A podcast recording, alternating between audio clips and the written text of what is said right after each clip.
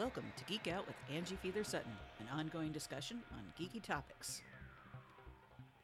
Last March, I attended WonderCon here in Los Angeles. I covered it for sci fi for me.com, and I had a lot more content that I never had time to do anything with.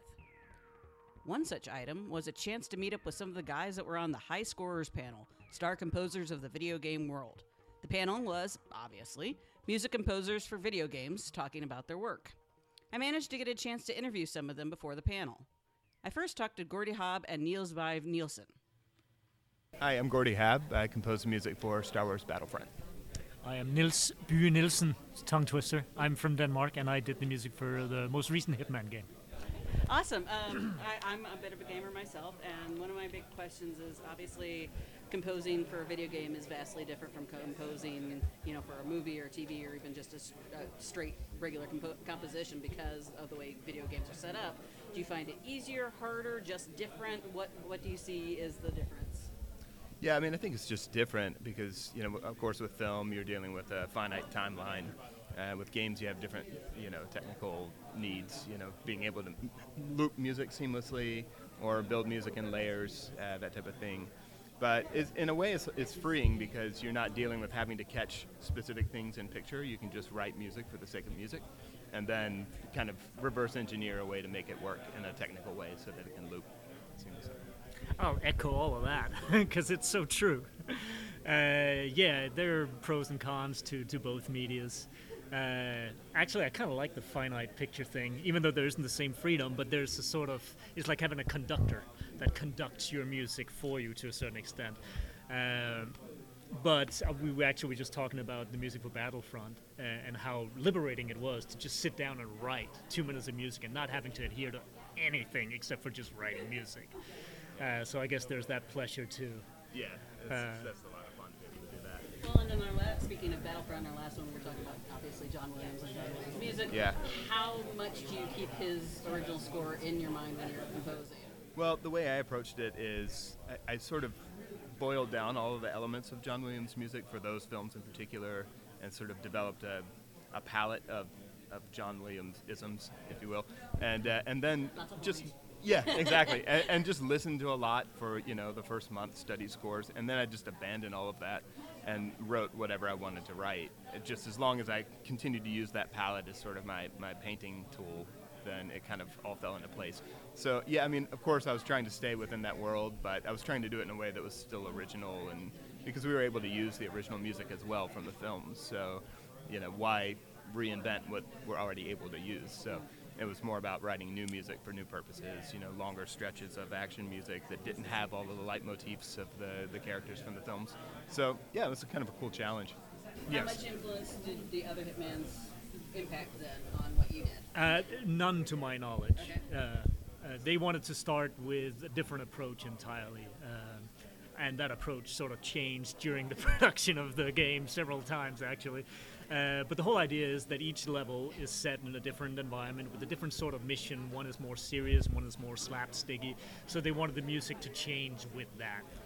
Uh, and never dangerous, which I believe in the past was sort of a trademark of it, but I could be wrong.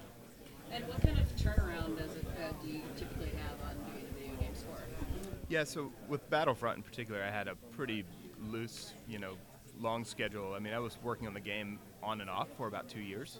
Um, for the first round of music, it was about 80 to 90 minutes of music, so it's pretty luxurious, you know, for, for time schedule. You know, as things get progress into, you know, DLC, the, the schedules are much shorter, so I'm having to, you know, kind of use my formulas to get it done quickly. But uh, but in the past, it's it's varied from project to project. I mean, I worked on a Star Wars video game maybe four years ago for the Kinect, uh, Microsoft Kinect system, and um, I think I had six weeks to write two hours of music, same style. So, you know, it, it changes from, from gig to gig, I suppose. That's brutal. Yeah, I know. Uh, I started with four months, and then as everything started to slip and the schedules sort of got rearranged, I ended up with way too much time actually. And that is not a good thing because what you do is you start second guessing everything and you start tweaking and tweaking and tweaking. So, uh, like a, a finite deadline is definitely a, a good thing. And I didn't have that on, on this game, so yeah. and actually, what happens is very interesting. You start getting bored of your own music because you've listened to it so long. So you start going, you know, I should change this. This is just nonsense at this point. It might be perfectly fine, but you've just listened to it so much. So. How much of the actual uh, gameplay do you guys have access to when you're composing? A- Again, it varies. I've had I've had projects where I had you know full videos of gameplay and was able to actually score to picture for cinematics and that type of thing. Uh, with Battlefront, it was more working from concept art, so I had you know sort of an image of you know what a setting might be, and then I was just writing music based on that image. So because the gameplay was still being developed, it wasn't until about the middle of the project that I was able to actually see some gameplay, gameplay and, and play the game myself, um, which I think is more typical for a lot of games. I don't know how that worked for you, but Well, in the past, all I got was video clips. Uh, but this time I decided to move in. So I actually told them, clear room, and I'm going to move in to your facility. So I spent three months in Denmark uh, during the development of the game. It was very insightful on all levels, uh, just to see how a video game is produced, what 200 people under the same roof do. Uh, it's really crazy. Uh, but that was that was fantastic. Wouldn't wouldn't change that for the world. That was brilliant. What do you guys find is the uh, easiest part of the job? The recording session? Because it's so gratifying to finally hear everything that you've been working on for so long come to life and you know and you know the, and then the release date. That's the other part i like a lot. Um, yeah i mean it, it, the- writing part is is it's tedium and it's and it's a lot of pressure and you know but i certainly enjoy the process but you know you, you bear with the process for the for the reward of the, the end product. And for me, that's always the recording session. Getting to hear it come to life is exciting. So Well, during the three months I was there, I'd have to say lunch break, and then hanging out with the cool programmers. Video games have actually, you know, changed a lot, uh, in, you know, since they started. It used to be only 8-bit music and 8-bit Sure. things. Um, and do you, you know, have that history in your mind when you're doing it, or do you pay attention? Have you paid attention to other stuff?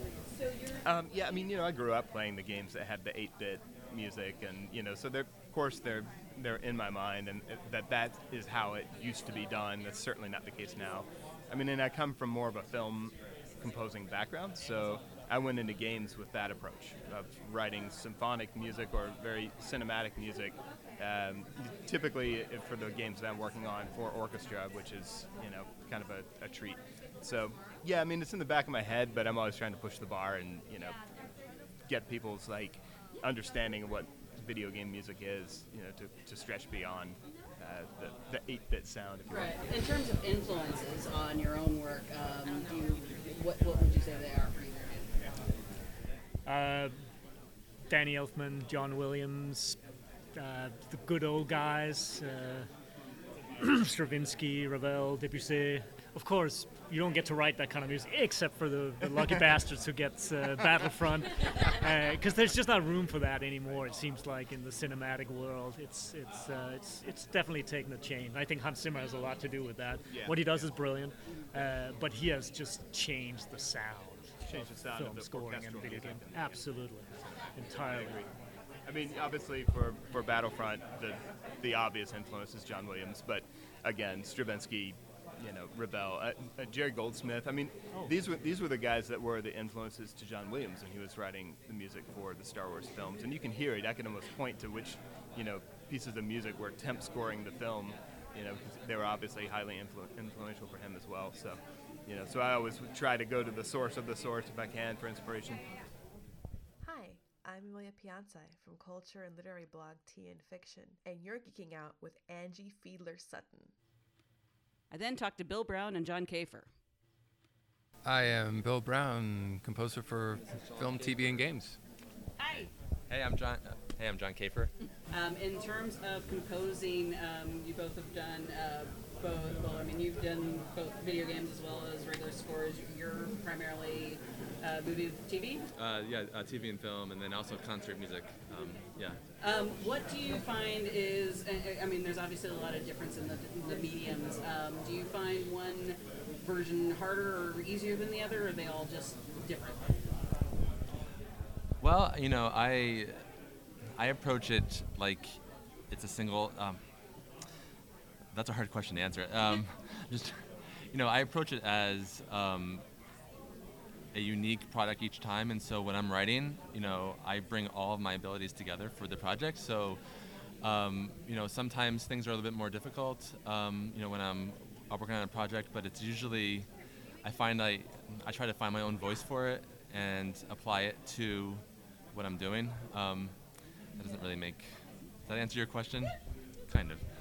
Yeah, I mean, it's, it's the same answer. Basically, I don't really differentiate between, this this has to sound like this or that that process is like that. It's it's basically just, you know, Each job is different.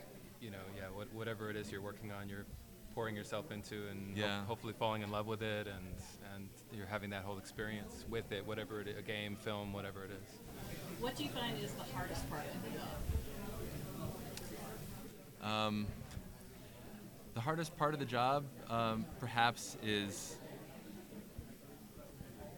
just uh, forming the uh, the sound that I want for the show, and it's not necessarily hard.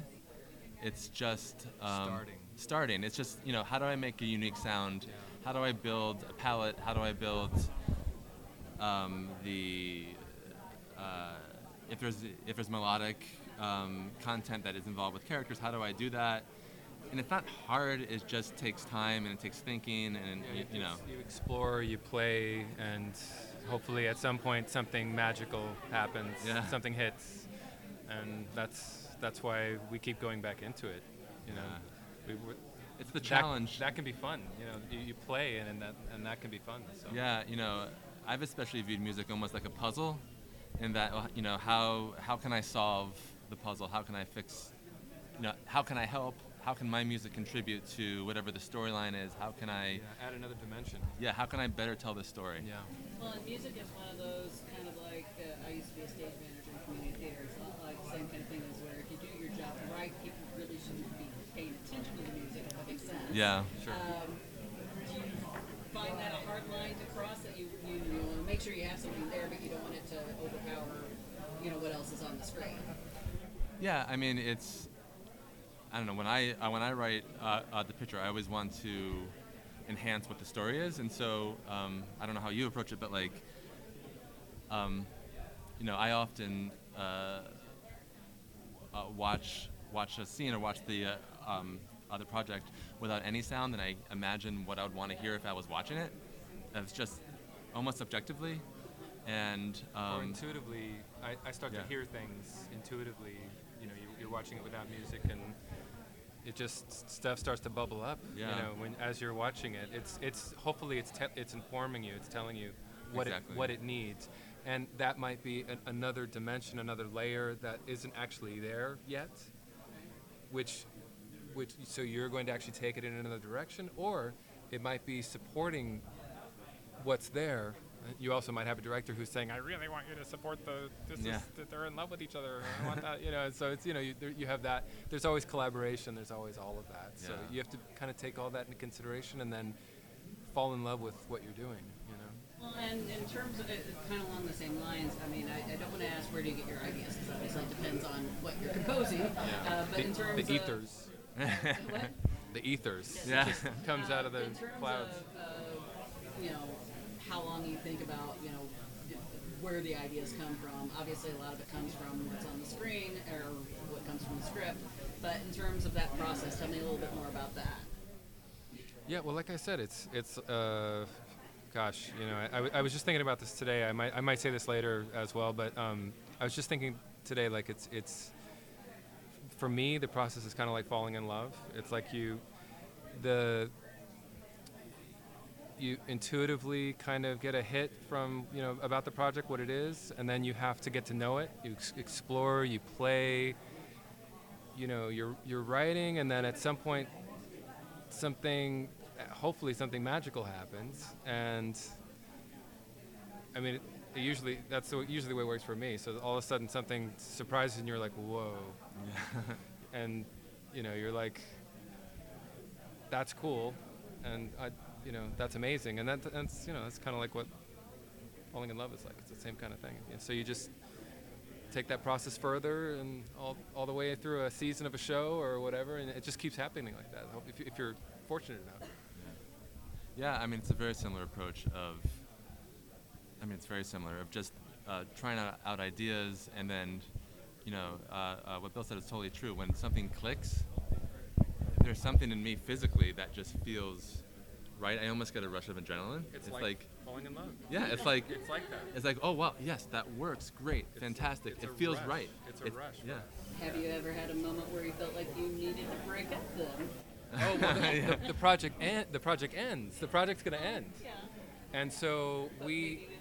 in the middle of the project. Oh, in the middle of the project. Well, no, I've had those projects that are like those awkward coffee dates. Okay. Uh, I've, I've definitely, yeah, I've definitely had those. So, So, um, I mean, I, I hate the concept of writer's block because it's just a matter of that you're trying to, you know, go through the next step. But I also, as a writer myself, I, I've come across times where I, I, it's not a block per se, where it's it's just not fun. And yes, it's a job, but you still need to enjoy it too. Yeah. And so it's like I'm trying to keep from burnout. Um, and so that's kind of where I'm getting from this. Um, how do you kind of stave off that burnout and to, to keep going and make it something that you want to keep doing? Yeah, you, you know, um, I mean, there's certain there certainly is an element when the days are long when it's hard to like, you know, keep it keep it going. But I think, you know, for me, it's about, you know, again coming back to the adrenaline feeling. Like when you do find it, and when you do discover new ideas, and when you're writing for a project that has a lot of music, you know, that could happen on a daily basis, and it's just a matter of it can happen two or three times. yeah, yeah, day, yeah. exactly. And you know, it's it's almost like um, I've actually run uh, four marathons, and sometimes it's, it feels like a marathon in that you know I see mile 10 coming up. Oh yes, mile 10, and I you know, and when I hit mile 10, I you know I know that I've accomplished a certain thing, and that helps me propel forward. So if a project feels big and overwhelming, and I don't want to get burned out. I can almost divide it up into mm-hmm. certain ways, and so I'm like, okay, well, if I accomplish this, I can get to there, and get to there, and get to there, and then at the same time, that that helps me, and it could be very unique to me, but it helps me get through long stretches where burnout could be an issue. And there's also this thing with us where, you know, with composers, where, or probably any artist, I don't know how that works, but because we have these things where we, we have seasons to do, or we have a long film to do, you know, you, you know, 110 minutes of music to write for just, you know, that, that one thing in four weeks. and, um, oh my God, I lost my train of thought. Long music, lots of music. I'll, I'll, I'll come back to it. I'm sorry. Well, I mean, and speaking of TV shows specifically, um, with it being a season-long kind of thing, you obviously want to have it all sound similar because it's Oh, the same TV show. that's exactly what I was thinking, wanna yeah. kind of make it different. That's what I was thinking of. So, so what happens is you're working on this body of, you know, this body of music as you go, and there'll be something in it that is going to inform something else. And so that's, you know, that is something that for all of us, I think, can can be useful. And also, if you can get, you know, if you can get a, a work to be cohesive Yes. and to be rel- s- r- interrelated and to be um, thematic and, and uh, uh, motivic in this way, um, you're going to have a stronger piece of work. You're going to have a hopefully something that's really wor- you know worthwhile, worth listening to even outside of that Yeah. Thing. And that's what that's what we're all shooting for, really. So working with melody and you know themes and you know I, with with this year, this last year I did Dominion season, just the season two, and I started the whole process for a month and a half writing themes, and I've really I have with TV I hadn't had that opportunity yet, and that is such an incredible way to start something and God and the fans reacted and the producers and the directors reacted and loved it and it was this thing where I, I just started for just for myself I was writing like Michael's theme or theme for Noma or theme for you know the characters and the fans just went nuts and or the or for Vega for the city itself and that material s- Yeah. kept going back and serving me through the entire season. I kept using Michael's theme for different things and Vega for different things in different forms. So writer's block is like at that point it's like just go to something and start. Yeah. Just start with using that, even if it's just those five notes. Yeah. You know, just do the long version of them, put them upside down, put them in the bass, and go from there. You know, and sometimes I'll just put I'll put one tone tone up. Yeah. Yeah. Yeah. I'll just put one tone up on a in a scene yeah. and and just start, That's awesome. right? Yeah, yeah. You know, um, you know. Also for me, it's about when I begin. It's it's making the palette that you know, making Yeah. making. I have a base template for when I work, but then usually from there, if it's a specific project, I make. And it takes time, you know. Yeah. Uh, It I takes a lot of time. Yeah, but like you figure, okay, I want to use this here, there. I take this out, and then I weed out what So I'm going to use. so yeah, oh yeah. it. And so then when you have a project, then you know, uh, part of the way to keep it cohesive is that you have almost like you have your paint that you're going to use Yeah. and you're already using the same palette and so when you go from this scene to this scene to this scene to that scene it does feel cohesive because you're using the same colors so to speak The same colors. and you can always branch out if you want to because that's you know uh, this day you have great technology and access to players so you can do that but you have this base palette that that's fine Was it Stravinsky that said um, he couldn't write without limiting himself first? Yes, yes, exactly. He exactly. had to create a box it's great that where he was going to write from, and then exactly whether it was ma- the the melodic material Yeah. or the scales or Mhm. whatever he was using. Yeah. And there's a great Bernstein quote too. Um, though it's not about limiting yourself, but it's um, it says two great things are needed to achieve greatness: um, um, an idea and not enough time. Yeah. yeah, yeah Something yeah. like that. I like I like that. Yeah, quote. and that's like it's true. yeah, you know, and you know, deadlines can be fast and furious, you know, and you know. But like you don't have the luxury to sit around and say, "Oh, I'm gonna ponder this Right. for whatever." It's, you know, Yeah. you just have to. just Or I can go s- I can go get more coffee Yeah. and like you know.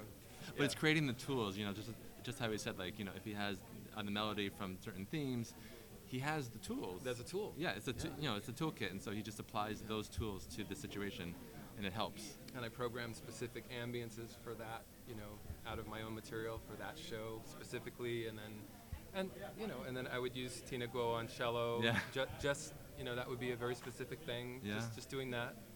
So yeah. Okay, I'll keep going. Um, in terms of specifically genre, um, Yeah. what is different from, you know, uh, what do you feel is different in terms of genre music, scoring a genre show versus scoring a non-genre show? Um, I've done a lot of genre. yeah, you might be better suited to answer this one. Yeah, I mean, y- you know, you, I think um, when you're doing Incredible Hulk or Captain America, you know, you really do have to be, you know, you, you have to stand on the shoulders of everything that came before you in a sense, and because there's going to be some amount of expectation. But then, of course, it's funny because then I there was there's these exceptions where you get like a Guardians of the Galaxy, and all of a sudden you're hearing, you know, you've got your you, you've got your score which is doing what is expected, right? But you're this, that film, the magical thing about it was, I mean, come on, it was it was really the songs. And it was that was really, and that's happened before. I mean, there have been soundtracks that have been really, you know, su- surprising in a great way and effective. But I mean, for me, most recently, that knocked my socks off. And that is a genre film. We weren't expecting to hear that. So really, it's not like there's a steadfast, there's a hard and fast rule. Um, I don't know. That, Yeah, that's, no, that's just I mean, one you- perspective. You, I have mean, much more experience with I- this than I do. you know, like for Dominion, you just, you know, you just have a. We're going back. You know, with that show in season two, we got to go back to biblical times, as much as we as as much as we were in the post-apocalyptic times, Oh, as much as we were kind of. We would also visit real time, so we we would visit our time, po- post-apocalypse, and we'd go back to biblical times, and the score did all of that at the same time. So I was using all of that Middle Eastern stuff and all that wonderful biblical history that we have to work with Yeah. musically, and then all the really modern stuff and all the all the synths and everything that you can do with that, and all the orchestra to do the epic and choir and everything. So you know. Um, I guess in that case, genre called for Yeah. it needed certain things. And when you really go for it, like, so I was using, you know, choir and everything, epic, and as well as the subtle electronica and the, the subtle biblical and the beautiful, subtle, you know, authentic instruments and that sort of thing. And it's just, the audience just really, I, I think it just serves it. It just, the audience can be that much more um, immersed. It's like an immersive. You're doing an immersive thing. You're bringing something that makes it immersive, and I think that's something that we really can Yeah. we really can bring time and place and soul and all of that and make it immersive, and that's uh, that's a big exciting thing for us. Oh, weirdest instrument you've ever used? Well, I mean, Banjo in like for like electronica. I, yeah. I don't know. Well, I, you know, I mean, Or weirdest thing I've used, used as an instrument? I've used, Yeah, combi- right, I've used combinations of things. Um, I actually come, um, I come from the uh, the, uh, the classical concert music world, and so I've written some pieces in that realm in which I've used very unusual things. Um, I wrote a piece for a, uh, a percussion quartet that used brake drums, like from cars. Yeah.